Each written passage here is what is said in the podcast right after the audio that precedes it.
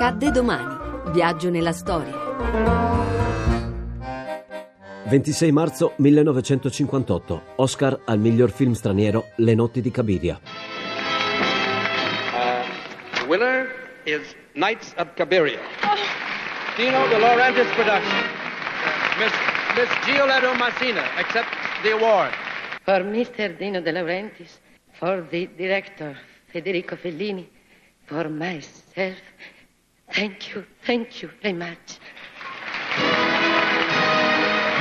Le notti di Cabiria è un film drammatico del 1957 diretto da Federico Fellini, vincitore dell'Oscar al miglior film straniero.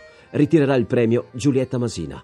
Cabiria è una giovane donna arrivata a fare il mestiere più antico del mondo perché deve sopravvivere alla miseria che l'ha afflitta per tutta la vita. In realtà non ha niente della classica prostituta romana, di cui Fellini ci dà una rassegna nella scena della passeggiata archeologica, uno dei consueti luoghi di raccolta delle prostitute romane. Cabiria viene derubata e quasi ammazzata da un rispettabile impiegato al quale ha affidato i suoi risparmi nella speranza di farsi sposare e rifarsi una vita. Non me l'aspettavo proprio.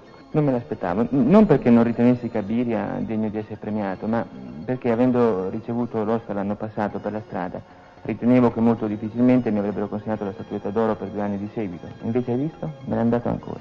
Ero a letto quando ho preso la notizia e sai come l'ho avuta? Eh, dovevo telefonare a una persona, ma si vede, che, si vede che ho composto male i numeri. E all'improvviso ho sentito una voce grave ma simpatica che mi avvertiva che al Pentagono era stato lanciato un nuovo missile che era già entrato in orbita. Subito dopo la stessa voce mi diceva che a Los Angeles l'Italia aveva avuto per il secondo anno consecutivo il premio dell'Oscar con la notte di Cabiria. Era il giornale radio, ma quella comunicazione era così intima e privata, sussurrata proprio all'orecchio, che stavo quasi per ringraziarlo.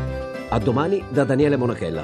Le ricerche sono di Mimi Micocci, alla parte tecnica Gabriele Cagliazzo, la regia di Ludovico Suppa. Il podcast e lo streaming sono su radio1.rai.it.